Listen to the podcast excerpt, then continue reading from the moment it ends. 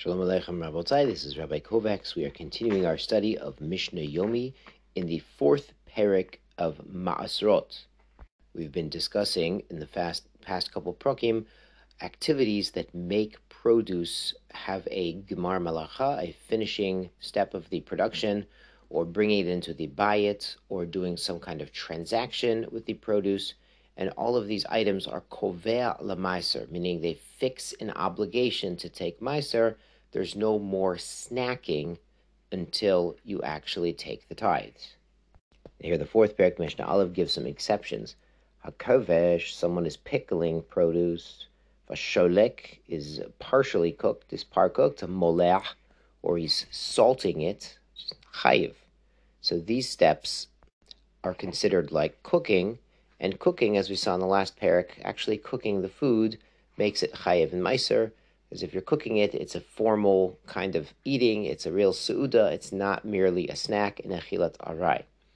Chamim ba'odama.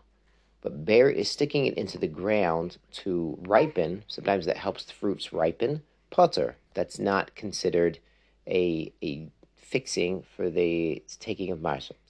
Hamtabu basade potter.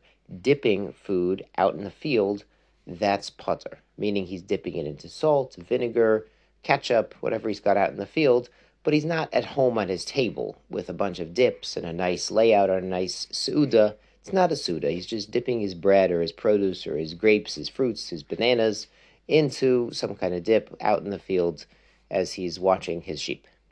Hapotsea zetim shiasmehem sraf potter someone crushes olives to make them less bitter, so he's potter. So these are apparently green olives out in the field, so you squish them up a little bit, it makes them more edible, even though they're still bitter. That's not considered a gemar malacha. Hasochet zeitim al besaro potter. Someone who squeezes olives to get the oil on his skin, that's potter. He's squeezing it directly onto his skin, not into a vat, not into a press. If he's squeezing it into his hand, and then from his hand he's going to go somewhere else to anoint. That is chayiv. It's kind of like processing it in a press. Hamakpi letavshil. Someone skims for a cooked food. What he did here, he's he poured raw wine into his bowl of his of his food. Now the the food, the tavshil, it's it's been tithed, it's taken care of, but the raw wine has not because it's not finished wine. Here he got it from the pipe or from the upper vat. If we recall in the first parak, the seventh Mishnah, when they would finish wine, the finishing step was to go down to the lower vat where the grape juice flowed into and skim the top. To be makpi the schmutz, the skins, the seeds, uh, the stems off of the top. But here he's just pouring the raw wine uh, into his food, and then he's taking out the seeds so he can eat his food. So that's putter. It's not finishing for the wine. The kadera chayef. If he poured raw wine into empty pot and then skimmed it off, he is chayef in meiser Ipnei Shahu kibor katan, because an empty pot, it's like a small bore. It's similar to what we saw in the first parak, seventh Mishnah. The wine flows down into the lower reservoir, and then you skim it off. It's considered finished. Mishnah bet tinokot, young children, shetamnu ta'enim l'Shabbat. They've hidden figs for Shabbat. This is amazing, Rabosai.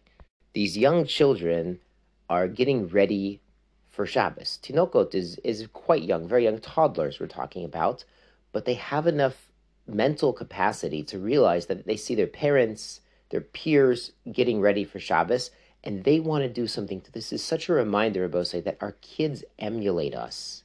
They don't do as we say, they do as we do.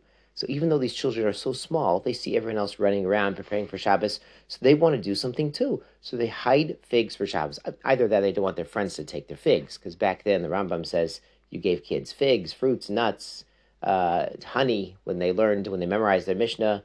That, that was their candy. So they're trying to hide their candy, or they're trying to prepare for Shabbos, like they see everyone else doing. Beautiful thing.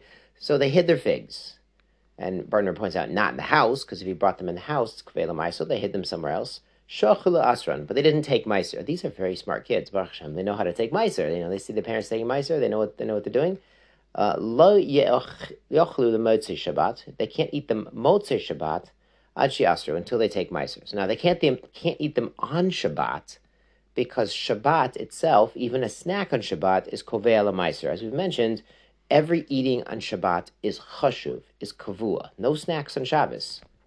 So you might thinking you're you might think you're snacking on Shabbos, but your neshama yisera has other plans. So it's it's a reminder on Shabbos to make all of our activities uh, more kavodical, to to use a new word, to have a, a kavua a kavua kite to our eating and our drinking and whatever we're doing on Shabbat for the kavod of Shabbat.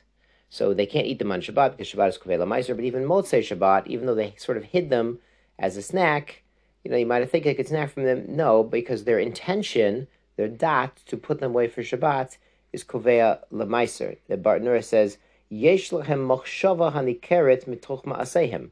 You might have thought these young children don't have uh, a valid intent. We've seen earlier the intent of the father is binding on the members of the household, uh, but but here the, we can see from their actions putting these figs away for Shabbat, they intended them to be for Shabbat, so it's binding. And it is Kovea Meiser. Similarly, Kalkalat Shabbat, a basket set aside for Shabbat. He wants to eat this basket of fruit on Shabbat for Suda, dessert. Beit Shammai Potrin, Beit Hillel Machayvin. So Beit Shammai says it's potter. You could still eat the fruit before Shabbos starts. Beit, Shab- Beit Hillel says no it's kavod Shabbat already. It's already set aside for Shabbat, and therefore it's it's kavua already, like the figs that the kids have hidden. On a similar theme, Rabbi Yehuda Omer af haloket the kalkala shloch chavero. Rabbi Yehuda says so too. Someone gathered up a basket full of produce to send to his fellow. Lo yachil no one can eat this until you separate miser. Once you put the fruit in the basket, his intention, his plan is to send it as a gift. It's kovea. A person doesn't change his mind. He's putting together a nice gift basket. So it's kind of like a kinyan already, which is a transaction for maaser.